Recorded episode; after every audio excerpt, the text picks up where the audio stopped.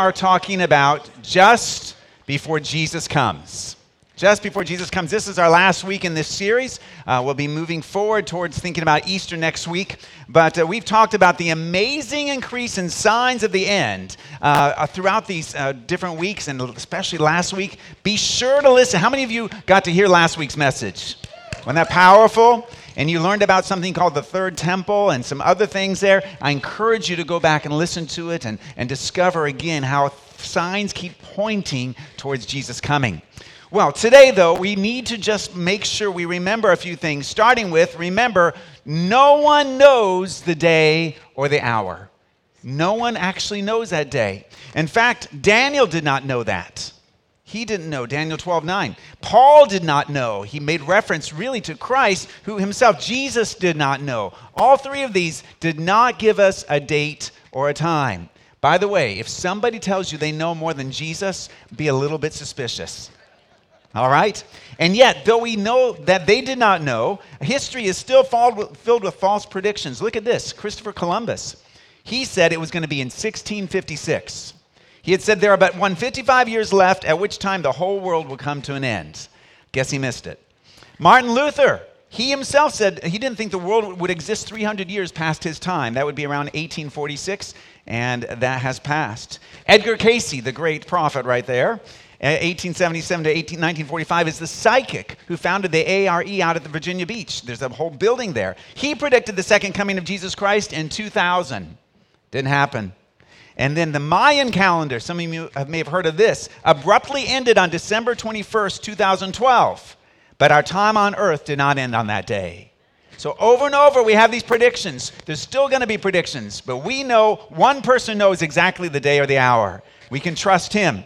Robert Jeffress, who wrote a book called Perfect Ending Why Your Eternal Future Matters Today, I highly recommend it, had this to say about these false dates he wrote, Make no mistake about it, the end is coming. But God has not told us when, and for good reason. Just as every teacher knows how unproductive and unfocused students are the week before school lets out. How many teachers understand that? Right before we, uh, well, actually, before Christmas break, before spring break, the kids stop thinking. They just want to just not do anything for the whole week. God knows how tempted we would be to neglect the responsibilities He has entrusted to us if we knew the date of the end of the world or the end of our life here on earth. Look at this last sentence. That is why God refuses to show us His calendar and instead instructs us to focus on our assignments. That important? We need to get the focus in the right place. So that really brings us to the key question for the day, which is the title of our message today How should we then live? If things are getting closer, how should we then live? By the way, that's inspired by another amazing book entitled that same one by Francis Schaeffer. I encourage you to look that up. But now, as we think about that, let's consider first of all three natural reactions. If we know that the end is near, and Jesus will soon be here, there's sometimes natural reactions. The first one is this complacency. Complacency. Basically, I'm good to go. I'm fine. Everything is fine. I'm a good person. I'm really not sure what the big deal is. In fact, I'm really not even sure if Jesus is coming anyway. Complacency. On the opposite spectrum, we have another natural reaction it's cocooning, putting our head in the sand. This person says, The world is literally falling apart. I can't even process all of this. I'm just going to hide out and hold out. Cocooning. Another natural reaction is this clubhouse. Clubhouse. Us four and no more. Us four and no more. This person says, I'm glad Jesus is coming back, so I'll just hang out with my Christian brothers and sisters. The world really isn't interested in what we have to say anyway, so why should I be interested in them? Why should I care about them? So we've got these natural reactions complacency, cocooning, clubhouse. Let's find out what Jesus has to say. But before we do that, let's go back into God's Word and get the context. So I invite you, if you have your Bibles, how many of you have your Bibles today? Could you hold that up? There you go. However it is, great. I want to encourage you. They're great on the phone. It's great to get a real one, too. Pastor Matt mentioned that last week, remember? And I love that scene in the Jesus Revolution, if you've seen the uh, movie. And, and the, Chuck Smith asks everyone to hold up their Bibles. So the people that were his regulars, about half of them had a Bible. And every single one of the hippies raised a Bible up. was really neat. By the way, if you need a Bible, talk to me afterwards. I have a bunch in my office. I'll give you one today. So let's open our Bibles to Mark chapter 13. Mark chapter 13. You're going to find there uh, a parallel passage to what we've been doing in Matthew. I'm choosing this one because Mark brings out a couple things that will be helpful for us today. So it says in verse 1 Then as he went out of the temple, one of his disciples said to him, Teacher, see what manner of stones and what buildings are here. And Jesus answered and said to him, Do you see these great buildings? Not one stone shall be left upon another that shall not be thrown down. Now, as he sat on the Mount of Olives, opposite the temple, Peter, James, John, and Andrew asked him privately, Tell us, when will these things be? And what will be the sign when all these things will be fulfilled? So we have here a reminder, first of all, that Jesus made a prediction and it has come to pass to the nth degree. He said that the uh, city of Jerusalem would be torn up, that the temple would be taken down to the very stones. And it happened exactly as he said it did. You know what? If Jesus said it and it happened, then we can believe everything else he said in this whole address will come to pass. That's a review for us. But notice something else that's unique here in Mark's account. It says that he spoke to just four of the disciples privately Peter, James, John, and Andrew. These, as we understand, were the inner circle of his disciples, his four closest friends, as it were, there. And that's an important detail we're going to talk about in just a moment. But now, would you turn in your Bibles to Matthew chapter 24, where we've been, Matthew chapter 24, and look at verse 51. 24, 51. Now, if you're there, I need somebody to tell me what comes next after 2451? Anybody can tell me? It's not 2452. Good try. What comes next? Right, chapter 25, verse 1. I'm, i want you to really pay attention right now. This is a very profound thing I'm going to tell you. I want you to all be dialed in. This may be the most amazing thing you've ever heard. Notice that chapter 25 comes right after chapter 24. Isn't that profound? Yeah, I know, no, I, I thought you'd be amazed by that. Now, I want to ask a little further. What color is the ink in verse 51? Yeah, if you have a red letter Bible, okay. What color is it in 25:1? Jesus is still talking. We put in the chapters, but this continues the thought. And what I want you to understand from this is that Jesus is finishing his teaching. And what he's doing is he's going to tell these four disciples three stories or parables. Now, I want you to understand something about this. Parables are the way that Jesus taught. And many times he used a parable to not fully tell the whole story. He would speak to the whole multitudes, and it says he actually used parables to hide a few things and save those for his disciples. But here, who is he speaking to?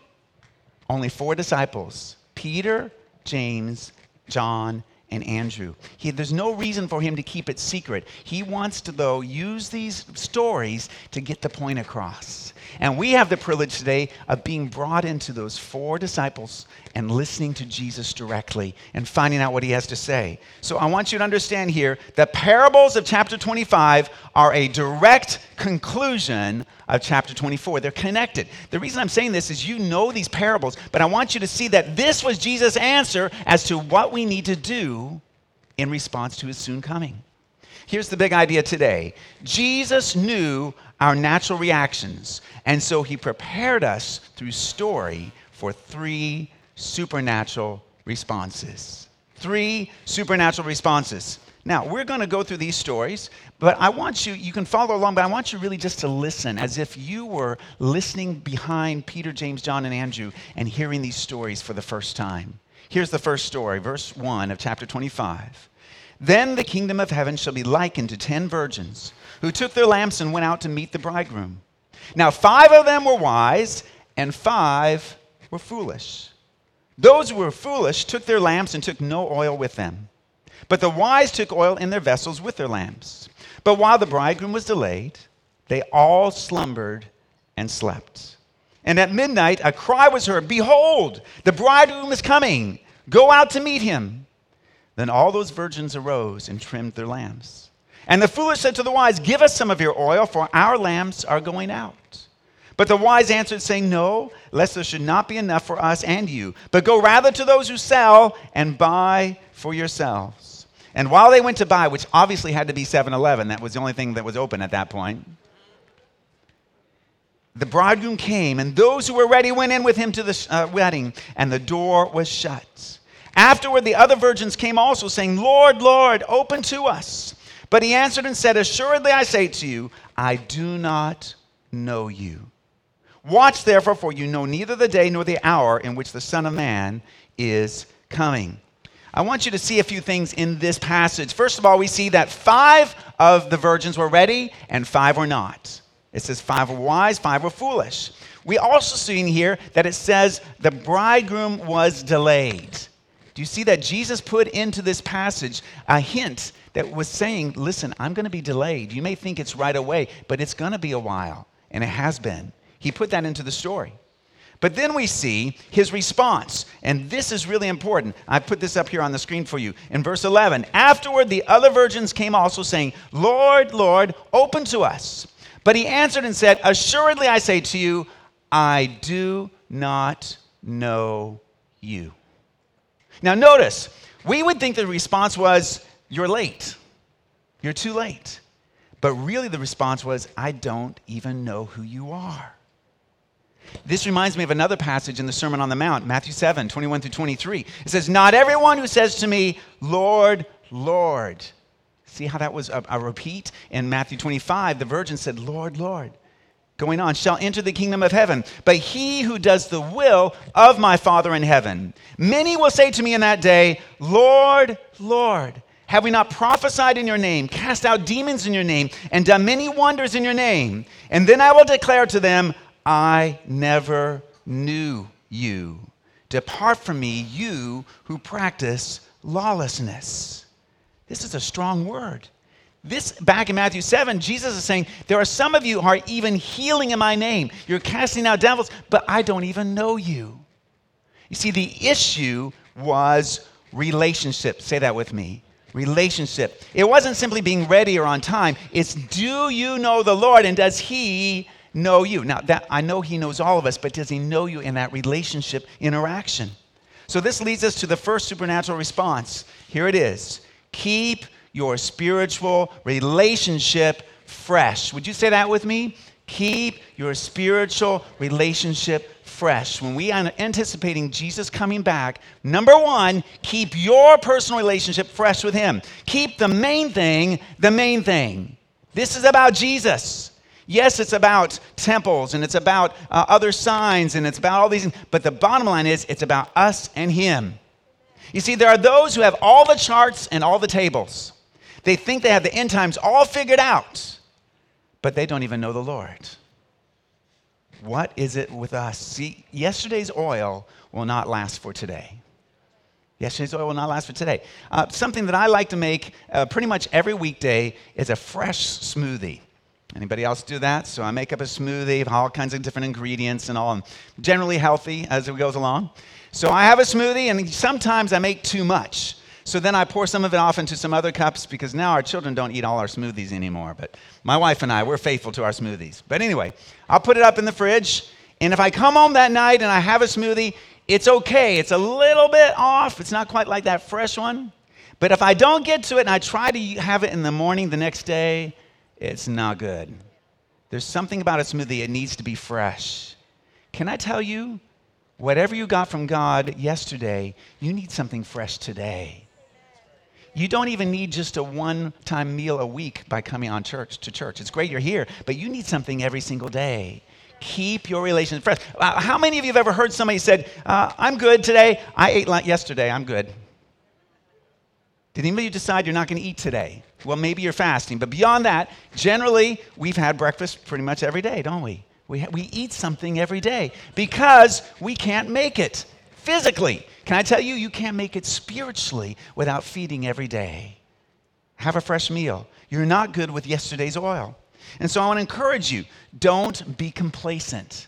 Don't say, I'm good. We need him every day. And as the end draws near, we need him more. Let your relationship draw on him. Be one of those wise virgins that has brought in the fresh oil and keeps it flowing in your life. That's what Jesus was trying to say. Well, listen to story number two.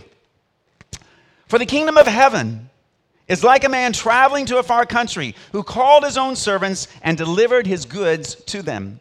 And to one he gave five talents, to another two, and to another one, to each according to his own ability. And immediately he went on a journey. Then he had received the five talents, went and traded with them, and made another five talents. And likewise, he who had received two gained two more also.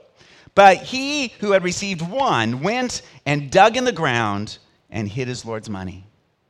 After a long time, the Lord of those servants came and settled his accounts with them. So he who had received five talents came and brought five talents more, saying, Lord, you delivered to me five talents. Look, I've gained five more talents besides them. His Lord said to them, Well done, good and faithful servant. You were faithful over a few things. I will make you rule over many things. Enter into the joy of your Lord. He also had received two talents, came and said, Lord, you delivered to me two talents. Look, I have gained two more talents besides them. His Lord said to him, Well done, good and faithful servant. You have been faithful over a few things. I will make you rule over many things. Enter into the joy of your Lord. Then he who had received the one talent came and said, Lord, I knew you to be a hard man, reaping where you've not sown and gathering where you've not scattered seed. And I was afraid and went and hid your talent on the ground. Look, there you have what is yours. But his Lord answered and said to him, You wicked and lazy servant. You knew that I reap where I have not sown and gather where I have not scattered seed. So you ought to have at least deposited my money with the bankers, and at my coming I would have received back my own with interest. Therefore, take the talent from him and give it to him who has ten talents. For to everyone who has, more will be given, and he will have abundance. But from him who does not have, even what he has will be taken away. And cast the unprofitable servant into the outer darkness. There will be weeping and gnashing of teeth. Now let's process this a little bit. First of all, it says that he gave them each some talents. And all were given a tremendous amount. My English Study Version Bible uh, suggests that a talent, and this was several years ago, would have been worth about $600,000. One talent. How many of you would be okay with one talent? Yeah, I'd be okay with one talent. And then we have the person with two talents, that would have been essentially $1.2 million and the five talents was $3 million. They were all, though, given a tremendous amount, even the one. Sometimes we get all bent out of shape that God seems to be blessing others more than us. Why does that person have so much talent? Why are they like that? What? And we get all bent out of shape, but you, can I tell you this? We are each wonderfully different with varying types and amounts of talent because God celebrates diversity. He loves variety. He loves the fact that we all aren't the same. Look beside you. Let me know if you see anybody that looks just like you. Good. Well, sometimes we have twins, so then I'll be in trouble. But even in that place, how many of you are thankful that there's only one of you? How many spouses are thankful there's only one of them? Yeah, okay. Little marriage encounter moment there. No, we can rejoice in that diversity, in that uh, level of sharing that happens because we're each different. And God wants it that way. We can be thankful for that. But not only that, um, in part of this story, we see that there was delay once again. It says, after a long time. Jesus again is telling us that he's going to be delayed. But this is really interesting Notice that the one with the five talents and the one with the two talents, they came. And if you study in your Bible, the exact same words were used for both of them. The first two servants received exactly the same response. You see, the issue was not the amount of talent, but what one did with what one received. It doesn't matter that you had two talents. What did you do with it? If you were faithful, you get the same response to the person with the five talents. You see, in heaven, we think, oh, the five talents people will be here. Two, no. If you were faithful with what God gave you, He's giving you the exact same response. Well done, good and faithful servant. Can you say, thank you, Lord? Whatever that is, that's where it is. Now, the third servant, though, was not punished because he had only one talent, but because, listen, he refused to do anything with the one talent he did have. He refused to do anything. He said he was afraid, but what did the master call him? lazy. He tried to blame the master when he himself was lazy and didn't want to do anything with it. You see, this story Jesus is telling because this is a time for faithfulness as much for faith. Can you see that? It's faithfulness. Say that with me faithfulness. Well done, good and faithful servant. The first story was all about relationship. This one is all about faithfulness. And so this leads us to our next response. And here it is invest your talents for kingdom benefit. Say that with me. Invest your talents for kingdom benefit. Now, I want you to understand we are not to put our head or our talents in the sand, we're not to hide them. Ephesians 5 15 through 16 says this See then that you walk carefully, not as fools, but as wise, redeeming the time, because the days are evil. Can you say that word with me? Redeeming. God is inviting us to redeem the time and our talents. Now, how many of you like to go yard sailing or thrifting? All my whole children love that right there. Why do we love to do those things? Well, if you do, it's because you love finding a find, finding something that you hardly paid for and yet it's full of value. We redeemed our money, we got a big bargain. And Paul is saying, and Jesus is saying, I want you to so invest that you get a bargain for your life. For the time that you invested, you got all this fruit back. Look for the bargain, press in, and go for it. In fact, we are not to cocoon. No cocooning, no hiding out, no putting our head in the sand. Now is the time, listen, to step out of the boat and trust God to multiply your efforts. Let Him do the multiplying. You invest, you press in, and you see what God wants to do. Redeem the time. Those are the first two. Listen to the third story. When the Son of Man comes in His glory, and all the holy angels with Him, then he will sit on the throne of his glory. All the nations will be gathered before him, and he will separate them one from another as a shepherd divides his sheep from the goats. And he will set the sheep on his right hand, but the goats on the left.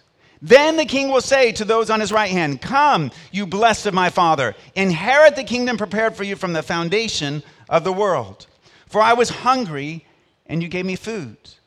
I was thirsty, and you gave me drink. I was a stranger, and you took me in. I was naked and you clothed me. I was sick and you visited me. I was in prison and you came to me. Then the righteous will answer him, saying, Lord, when did we see you hungry and feed you, or thirsty and give you drink? When did we see you a stranger and take you in, or naked and clothe you? Or when did we see you sick or in prison and come to you? And the king will answer and say to them, Assuredly I say to you, inasmuch as you did it to one of the least of these my brethren, you did it to me. Then he will also say to those on the left hand, Depart from me, you cursed, into the everlasting fire prepared for the devil and his angels. For I was hungry, and you gave me no food. I was thirsty, and you gave me no drink. I was a stranger, you did not take me in, naked, and you did not clothe me, sick and in prison, and you did not visit me.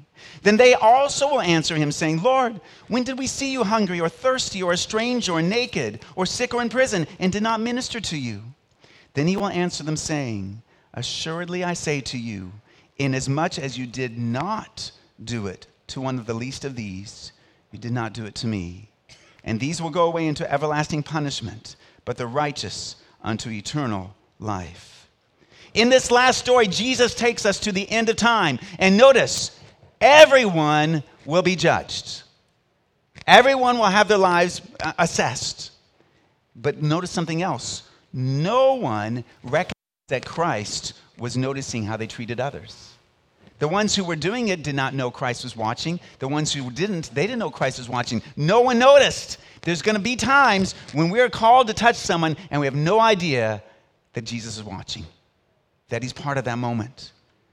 The key issue in this last one is did we respond to people like we would have responded to Jesus? Did we respond? Say that, respond. Did we respond to people like we would have responded to Jesus? We had here relationship. We had faithfulness. Now we have response. And this gives us our last response touch the least, the last, the lost, and the one right in front of you. Touch the least, the last, the lost, and the one right in front of you. You see, as the end draws near, the church should become more generous, not less. More reaching out, Over time, the church has been shown to be the ones who run toward disaster, not from it. Think about actually in the early church. When the Romans uh, didn't want a baby, they didn't necessarily just not have an abortion, they just threw them out on the street. These little babies were cast off. And it was the Christians that went and picked up the babies and rescued them. In the time of the bubonic plague, it was the Christians that went out and touched the people that were sick. They didn't hide away, they pressed in. In disasters and other places, we know it's the church that has gone forth. In fact, what is the name of the organization that reaches out? It's the Red Cross. Originally, it was part of the church in what they did. Always stay inclusive rather than exclusive. Be including people. Don't be a clubhouse. Don't just say it's us four and no more until Jesus comes. Listen, I strongly believe that Jesus is not asking us to run to the wilderness and hide, but to step into the midst of our world, declare the gospel, and demonstrate his love for others. Can you say amen to that? That's who he's calling us to do. That's what he's calling us to be. Now, we're going to quickly review, and I'm going to ask the worship team to come on up as I do this. I want to invite you to see again these three responses that God is calling us to. Number one, keep your spiritual relationship fresh. Number two, invest your talents for kingdom benefit. And lastly, touch the least, the last, the lost, and the one right in front of you. You know, as I think about this and prepare this last thought, it's interesting when you fly on a plane, you don't really know who you're going to end up next to, do you? And so sometimes, like uh, on my flight back last week when I was coming back from seeing my daughter, Ava, um, I sat and then they literally said, Can you move? Because we need to balance the plane. It was basically an empty plane and we were all sitting in the very back. So I was blessed with an empty seat. So I knew that wasn't really an open door. The seat didn't need to get saved or anything, so we were good there. But uh, in my first flight out, the second flight, I was sitting next to someone who is a professor at a Catholic um, university. But he himself was raised in Pakistan, and he said, You know, I really love up on my shelf, I've got the Quran, I've got the Bible, and I've got the Bhagavad Gita, the Hindu Bible. And I love the fact they all sit up next to each other and they're just at peace with one another. He says, Well, now I know you're a pastor, so I bet you have some opinions about that. So I talked about, well, if you go into each one of those, you'll see that it claims that this is the true way. And the Bible itself says, I am the way, the truth, and the life. There's no one. And he was intrigued by that. And I realized I had somebody next to me. Before I know it, he's handing me his card and says, I'd love to stay in touch. So I've already emailed him a couple chapters to read. We talked about he's very intelligent. He's a PhD, specializing in nanoparticles. It was intense, but uh, he was interested in talking about God. And you know what? He's already written me back, said, when I get back from my next trip, I'm reading these things. Thank you so much. We need to be faithful to whoever's in front of us or beside us. Simply be Jesus to the people God brings to you and keep stretching it out. So I want you to see something that Jesus said in the chapter 24 that I believe sets up chapter 25. Here it is. In verse 45 it says, "Who then is a faithful and wise servant whom his master made ruler over his household to give him food at the right time? Blessed is that servant whom his master when he comes will find so doing. Would you say those two words with me? So doing. This perfectly encapsulates the three supernatural responses that Jesus has called us to. He wants us, this servant is showing he has a relationship with his master and that it's fresh and active. It's showing that he is faithful and it's showing that he is touching the people right in front of him. But the bottom line is when Jesus comes back, he's not looking for us to be up in a tree waiting for him, he's looking for us to be so doing the work of God for the people of God and the people of this world. Let me ask you this question. If today were the last day of your life, or our last day as a church on earth, would He find you so doing? Bow your heads with me.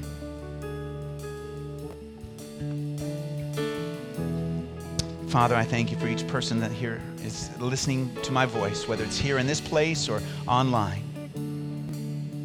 I pray that your Holy Spirit would minister right now.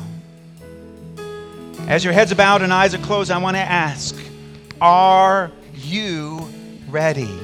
If today were the last day of your life or the last day of our stay here on earth as a church, are you in relationship with Him? Would the Lord say, I know you are who you are?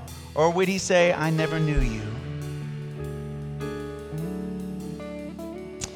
I need to be honest with you. I shared part of this message many years ago, uh, about 10 or 12 years ago, and it got to Matthew 7, and I was sharing that where Jesus said, I never even knew you.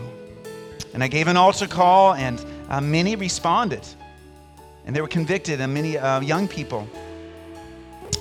And then that night, my oldest son said, Dad, can I talk to you? Because when you said, Are you ready? Would the Lord say, I know you, or would he say, I never knew you? My son said, Dad, that's me. I don't think he would know me. And he gave his life not at the front altar in church, but in our home. Said, God, I want you to know me. So, who he is here today? Who is here right now that would say, Pastor Brad, I'm not ready. I know I'm not ready. I'm not walking with him. And I know that the Lord would say, I don't know you. I'm not in relationship with you. Who would say, But today, I would like to be there. I would like to receive him into my life. Would you raise your hand nice and high? I want to pray for you. God bless you. God bless you. God bless you. God bless you. Put your hands down. Father, I pray for those that have raised their hands. Thank you, Lord, that today is not a day of condemnation. This is a day of salvation. This is a day of relationship that is being started. So, Lord, I pray right now that you would do that for each person that raised their hand. I want you just to kind of pray along with me as I pray. Say, Lord, today I come to you. I'm not uh, ready. I know I'm not right. And I know I can't do anything in my own strength to change that. But I thank you, Lord, that you came, you died on a cross so that all of my sin, all of my failure might be washed away by the death of your of, of your what you did on the cross and the blood that you shed. So Lord, forgive me, cleanse me. I invite you to come into my life. I ask you to be the Lord of my life. And I will serve you the rest of the days of my life as you give me strength. In Jesus' name. If you pray that prayer, I invite you to uh, rejoice in that. You have joined in relationship with Him today. But I invite you to make it a daily walk. But with head still bowed and eyes still closed, who might say, Today the Lord has convicted me. I know the Lord, but I know that my walk has not been fresh. I know it's not been where it needs to be. Or maybe you're convicted that you've been hiding your talents, you've not been investing them, or that you've not noticed the people God's put in front of you and say, God's convicted me. Pray for me that uh, I can change my ways. Is there anyone that say, God's convicted me would raise their hand nice and high? Thank you, Lord. You can put your hands down. Father, I pray that you work, work in all of us and that you would help us all to be faithful, to have relationship with you, to be responsive to the people you give to us. So I'm going to invite us in just a moment. We're going to stand, we're going to worship, but I'm going